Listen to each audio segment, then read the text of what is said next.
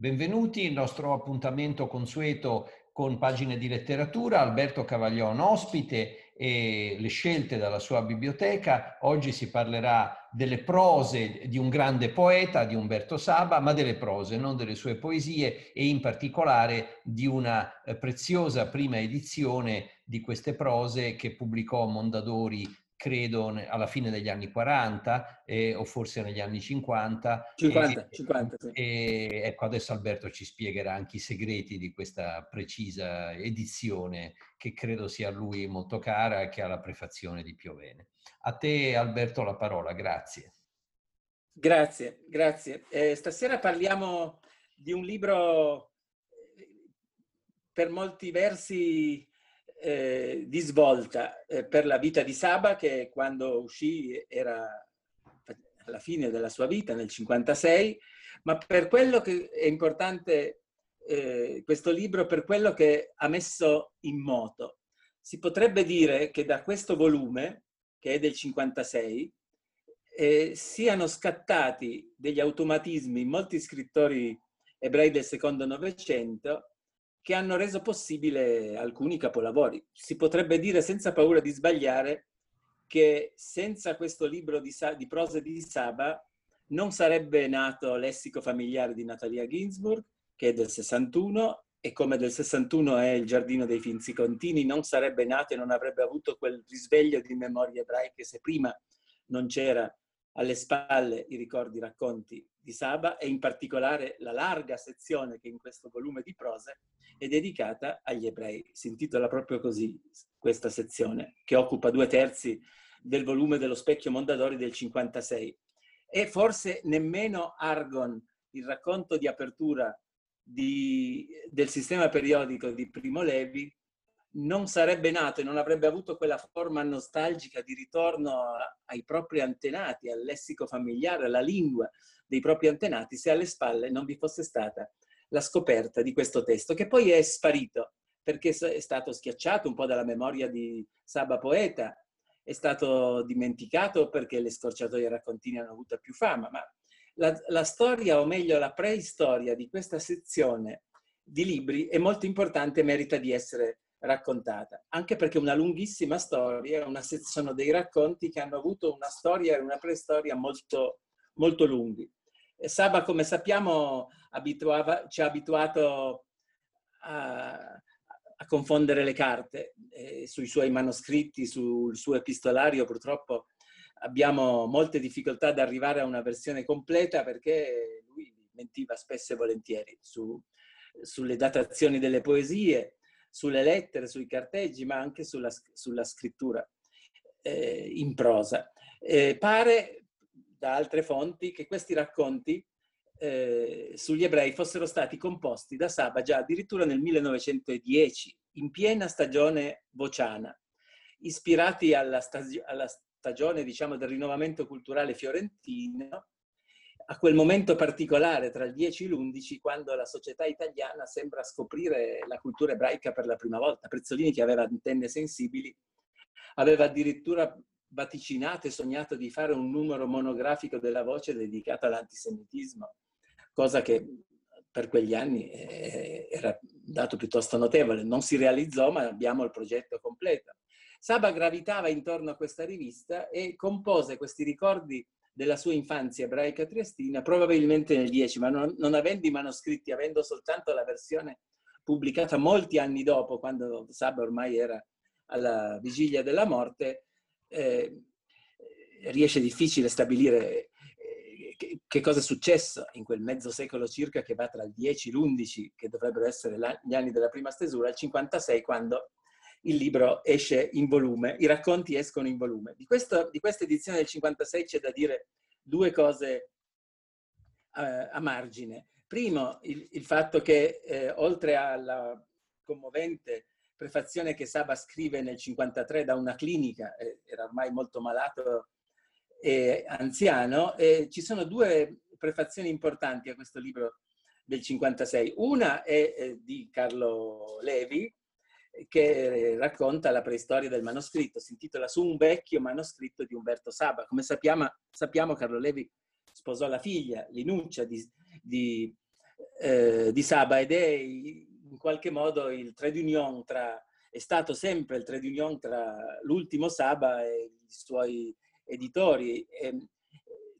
non solo di Saba ma anche di altri scrittori triestini. E, e, e Carlo Levi in questa premessa alimenta la leggenda di questo pacco, dice un giorno, il mese scorso, mi arrivò da Trieste un pacco che per la straordinaria pre- precisione della sua confezione, per l'accuratezza delle piegature della carta e delle legature dello spago, riconobbi subito, subito opera del famoso Carletto, già commesso e poi socio della libreria antiquaria di Umberto Saba, che da una trentina, trentina d'anni fa fedelmente mostra nei pacchi che egli prepara, di uno spirito di conformistica regolarità così inalterabile da diventare quasi poetica. Aperto quell'artigianesco capolavoro, ci trovai dentro un contenuto squisito e inaspettato, il manoscritto di un libro inedito di Umberto Saba. Il libro poi reca, e questa è una nota più ombrosa, più delicata da spiegare, una prefazione ugualmente affettuosa, ugualmente significativa, di Guido Piovene, che aveva molte colpe da espiare per il suo antisemitismo dopo il 1938, ma aveva avuto naturalmente, anche negli anni 30, anche in pieno fascismo, un rapporto privilegiato e un dialogo con Saba che fu molto intenso e che condizionò non poco la, l'attività di scrittore di, di, di eh, Piovene nel secondo dopoguerra. E che cosa sono questi racconti? Sono una testimonianza di affetto nostalgica al piccolo mondo dei piccoli commerci della Trieste dove Saba si è formato. Eh, si potrebbe dire senza paura di sbagliare che siano una sorta di elegia del piccolo commercio. È un libro poetico dedicato alle attività commerciali, che come sappiamo per l'ebraismo sono importantissime, sono state larga parte della vita di tante famiglie, di tante personalità di scrittori e di semplici cittadini che sono cresciuti e hanno alimentato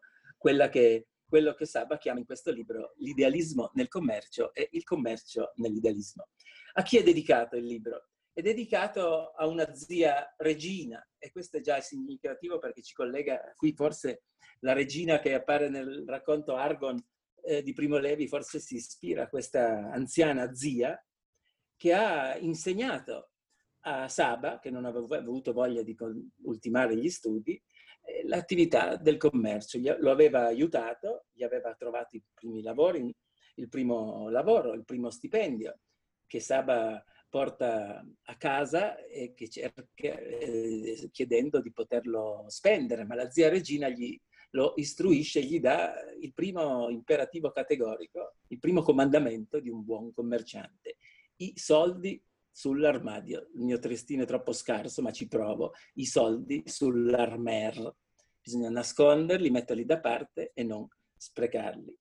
Nella dedica mia zia, alla mia zia Regina, che Saba eh, antepone a questo libro, ci sono alcune di queste regole, c'è soprattutto il ricordo affettuoso per quel mondo e per quella eredità sostanziosa. Saba non è mai stato un uomo ricco, eh, ha costruito la sua fortuna poi fondando la libreria antiquaria grazie a un lascito testamentario di questa zia regina che gli ha consentito di vivere decorosamente e di vivere soprattutto dentro una libreria e di avere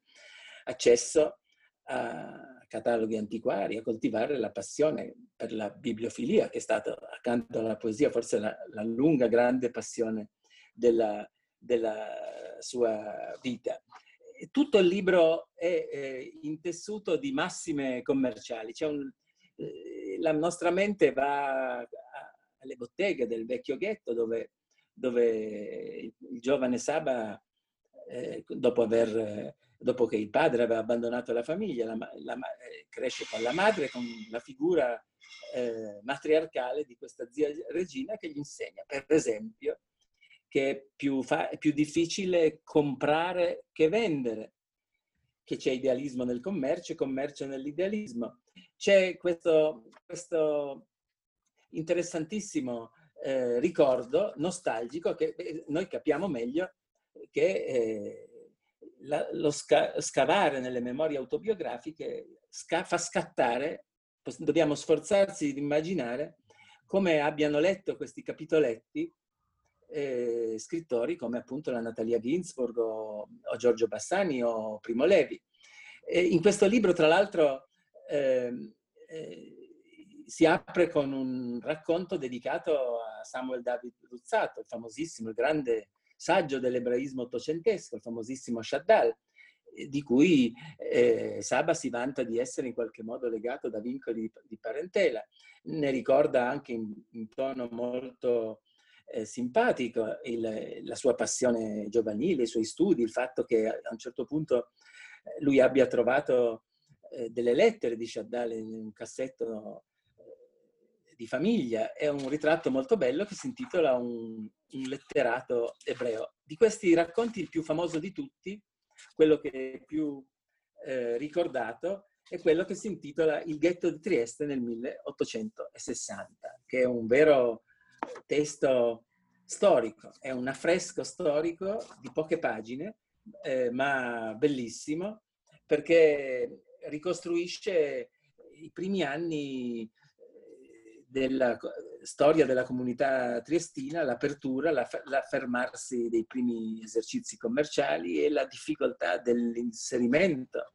degli ebrei nella società, nella società libera. C'è tutto un discorso anche che non, per ragioni di tempo non è possibile fare, ma sul linguaggio, sul dialetto e sul fatto che, che Saba fosse interessatissimo a queste combinazioni, queste interazioni tra il dialetto triestino e la lingua, e la lingua ebraica. Dimostra tra l'altro in, questi, in, questo testi, in questo testo una grande confidenza, una grande dimestichezza con eh, la, eh, tradizione, con i testi biblici, con le letture, eh, cosa che di solito dalle poesie non, non viene fuori. E ci sono poi eh, dei piccoli ritratti eh, personali, dei profili, sono nomi eh, fittizi, personalità eh, di pura invenzione, ma che nascondono, nascondono una realtà biografica precisa, sono persone realmente vissute. La caratteristica è sempre quella del, del commercio, come dicevo. Vengono in mente le, le, le, i versi famosi che, che Sabba dedica al vecchio cimitero di Trieste quando si avvicina camminando dicendo che lì intravede eh, i profili, i visi di tante persone che gli erano care e che sono morte stanche per tanto mercatare. Voce, la voce del verbo mercatare, esercitare il commercio, è quella che ritorna di più attraverso delle regole di sapienza quotidiana, che erano quelle della zia Regina, ma anche attraverso la descrizione meravigliosa dal punto di vista narrativo, ma angosciante dal punto di vista psicologico e culturale, perché la, la, lo scenario più diffuso eh, più consueto in questi racconti è quello dei tracolli economici, cioè si tratta di persone, di figure, di figurine, di piccoli profili biografici che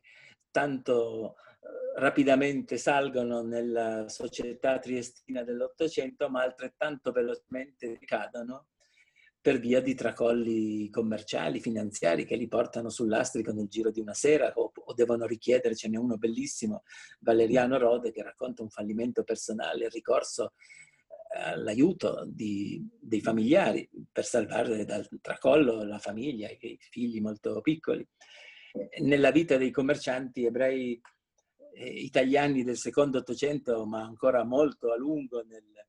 nel Novecento questi fondachi, Levi, Primo Levi li chiama i fondachi del nonno, no? queste botteghe oscure dove si vendeva di tutto, dove eh, si vendevano aghi, bottoni, cappelli d'alpini, libri di preghiera, eh, salami d'oca in Piemonte, in Trieste, a Trieste altre prelibatezze. Si vendeva assolutamente di tutto, ma le sorti commerciali potevano potevano da un momento all'altro trasformare una vita relativamente agiata in un precipizio senza fine. E gli incubi più ricorrenti di queste figure che Saba ricostruisce con una delicatezza e con una dolcezza meravigliose sono appunto la, la, il tracollo economico, il fallimento e poi bellissimo per chi ha dimestichezza con il mondo dei commerci, chi vi parla lo ha perché dallo stanco mercatare si sono trascinate le biografie dei miei nonni materni e materni in Piemonte, purtroppo non a, non a Trieste, ma la figura più ricorrente in questi racconti commerciali è quella del concorrente. E questa, su questa parola, su questa figura bisogna, bisogna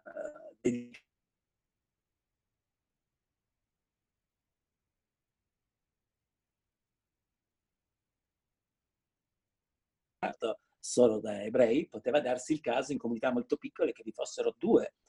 eh, famiglie che tiravano avanti un fondaco dove si vendevano vestiti usati, per esempio, ed erano concorrenti tra loro. Saba dedica a questa figura del concorrente pagine eh, anche in premessa meravigliose, perché dice eh, questi concorrenti erano capaci di odi, di odi eh, tremendi, forse non comparabili. Lui scherza sul fatto che si chiede se concorrenti non ebrei avrebbero esercitato sentimenti di odio e di rancore altrettanto violenti, ma allo stesso tempo queste parole di odio, che sono le stesse che fanno parte anche del lessico familiare, gli insulti affettuosi eh, che si scambiano magari marito e moglie dopo tanti anni di convivenza, sono sempre parole che in apparenza sembrano, la frase che Saba ripete di più, sembra, ma non è così. Sembra odio, ma in realtà era, si può odiare si possono esprimere delle parole piene di rancore anche con, con eh, affetto. E questo è, il, il, è sempre stato il, dire, la colonna forte, il, tema forte di Saba poeta, di Saba che cerca il latte dell'umanità anche là dove eh, non, non, nessuno di noi se lo, se lo aspetta è una riscoperta. il Saba prosatore, intanto perché è una prosa meravigliosa, tutta intrisa di sogni e di ricordi psicanalitici. Nel 52-53 Saba ormai aveva assimilato Freud e la, e la lettura del, dei testi di psicanalisi da, da moltissimi anni e quindi eh, scrive eh, cose sublimi sul rapporto tra la madre e i figli. C'è un racconto in questo volume che si intitola La gallina, eh, che è forse il testo del Novecento italiano dove il debito con Freud è più stretto, quasi da manuale, dove si un bambino, è raccontato dalla voce di un bambino che ricorda la trasformazione eh, di sua madre che fino, che fino al giorno prima le era sembrata una donna, gli era sembrata una donna umana, eh, buona, generosa, ma quando questo bambino si ammala gravemente, ha una febbre eh, altissima, per poterlo curare, oltre alle medicine, la madre tira il collo all'unica gallina che girava nel cortile di casa e lo fa con una violenza inaudita che sorprende e sciocca il bambino che capisce in quel frangente come la trasformazione dell'istinto materno per la sopravvivenza, per la cura della malattia del figlio può modificare la natura umana. Lui vede nel volto della madre un segno di crudeltà che comprende poi dopo essere il frutto figlio di un gesto di affetto. Capisce che deve sacrificare l'animale che girava per il cortile di casa per nutrire, per nutrire un bambino malato tutto sempre in bilico con Sabars. I racconti quasi sempre finiscono con una sospensione del giudizio, non hanno un fine lieto né un fine angosciante. E, come dicevo prima, eh, questo libro va collocato nel suo momento, nel, suo, nel preciso momento in cui fu pubblicato. Il 56 è un anno per la memoria ebraica italiana, è un anno di di svolta. Cambia qualcosa. Eh, tra il 55 e il 61 sono due anni, due, sono due estremi cronologici cruciali per l'evolversi della memoria ebraica nel secondo dopoguerra. Il 55 è l'anno del decennale del 25 aprile, del valore e della lotta partigiana e l'ebraismo in queste celebrazioni e anche la figura dei deportati e dei sopravvissuti, cui, lei, cui Saba aveva dedicato molte pagine delle scorciatoie, non sono oggetto di nessuna discussione, non se ne parla proprio. Tra il 55 e il 61 invece che è una data storica che di solito noi abbiniamo al processo Eichmann, è anche quello, ma in Italia il 61 è anche l'anno del centenario dell'unità italiana. E eh, in questo periodo, questo quinquennio allargato, qualche cosa si muove. Per la prima volta le persone che eh, sono nate come Levi, come Bassani, eh, come la Ginsburg negli anni eh, tra il 16 e il 19, scoprono, in, incominciano a pensare a dedicare una parte della loro attività alla memoria di un mondo che non esiste più, di un mondo di ieri, pieni di nostalgia, di, di, di affetto, ma nella piena consapevolezza che sia un mondo perduto, sia il mondo di ieri, quello di cui parla, di cui parla Zweig. Eh, il primo a percepire qualche cosa di questo cambiamento è stato Saba, che forse in, in quanto poeta aveva antenne speciali e capisce cambiando. E quindi in quale modo lo abbia fatto è difficile dire. Che cosa conservasse nel 53-54 di quei vecchi manoscritti che aveva destinato alla voce di Prezzolini ma non li aveva mai pubblicati, un po' perché Prezzolini aveva cambiato idea, un po' perché lui stesso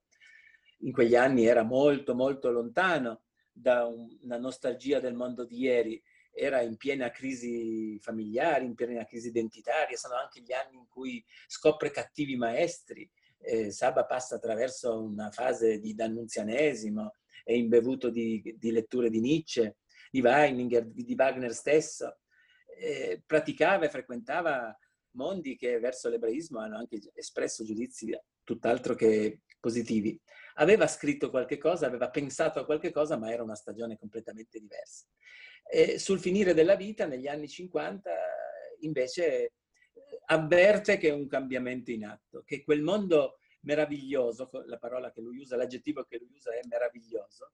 non poteva più apparire tale dopo le persecuzioni e dopo la Shoah soprattutto. Saba, come sappiamo, eh, fu travolto personalmente dalle persecuzioni, visse la sua tragedia, nascosto prima, in un primo momento a Parigi, poi eh, nascosto a Firenze da Emilio Cecchi. Sono, abbiamo delle testimonianze sua, del terrore di quei, di, quei, di quei giorni. E quindi elabora questa memoria, ci mette un po', prima affida una parte di questi ricordi alle scorciatoie, ma sono ancora filtrati dalla letteratura, dal dialogo con Giacomo De Benedetti, dal commento alle sue poesie. È solo proprio sul finire eh, dell'arco della sua vita che si ricorda della zia Regina, soprattutto delle, di lei, e le dedica il, il volume eh, intero con parole affettuosissime. Eh, si, si, sa che del resto l'introduzione finisce, si sa del resto come queste cose si paghino di fuori e di dentro.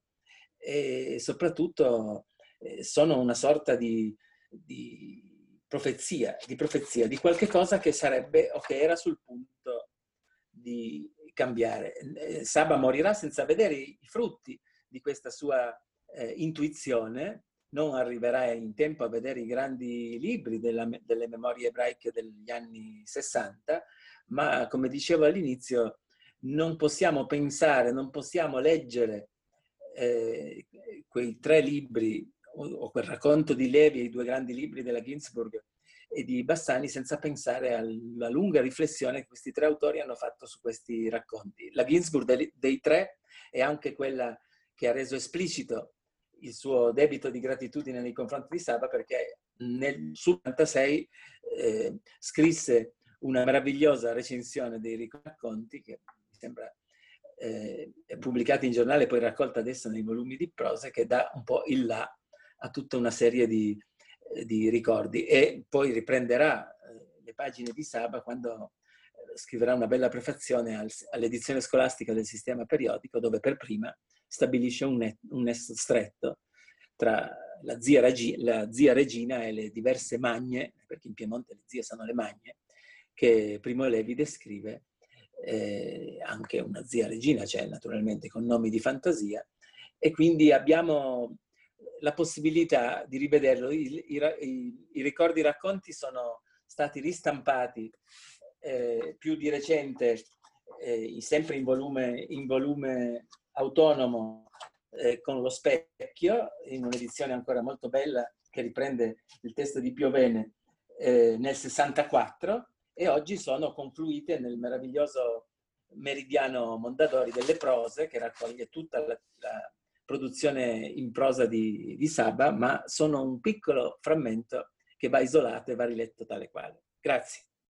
Alberto, grazie. Qui hai toccato dei temi che mi sono davvero molto cari in una maniera splendida e eh, devo dire, spero che tu abbia aperto molte curiosità. Avrei da farti mille domande, invece mi limito a fare solo una piccola osservazione. Visto che a quanto pare la stagione presente non consente di allontanarsi troppo dai confini dell'Italia o non consiglia di allontanarsi troppo, voglio solo dire che chi, per chi avesse la possibilità di passare qualche ora a Trieste, ancora nell'area del vecchio ghetto che è descritta così da Saba, si può scoprire qualche cosa. Ci sono ancora dei commercianti di libri vecchi e di anticaglie. Naturalmente le cose sono cambiate, ma ancora un poco di atmosfera, ancora qualche segno del passato resta e soprattutto per chi attraversa, diciamo, entra dalla cosiddetta portizza, che era una delle porticine del ghetto e quindi invito tutti quanti a questa piccola esplorazione estiva, eh, non tanto lontano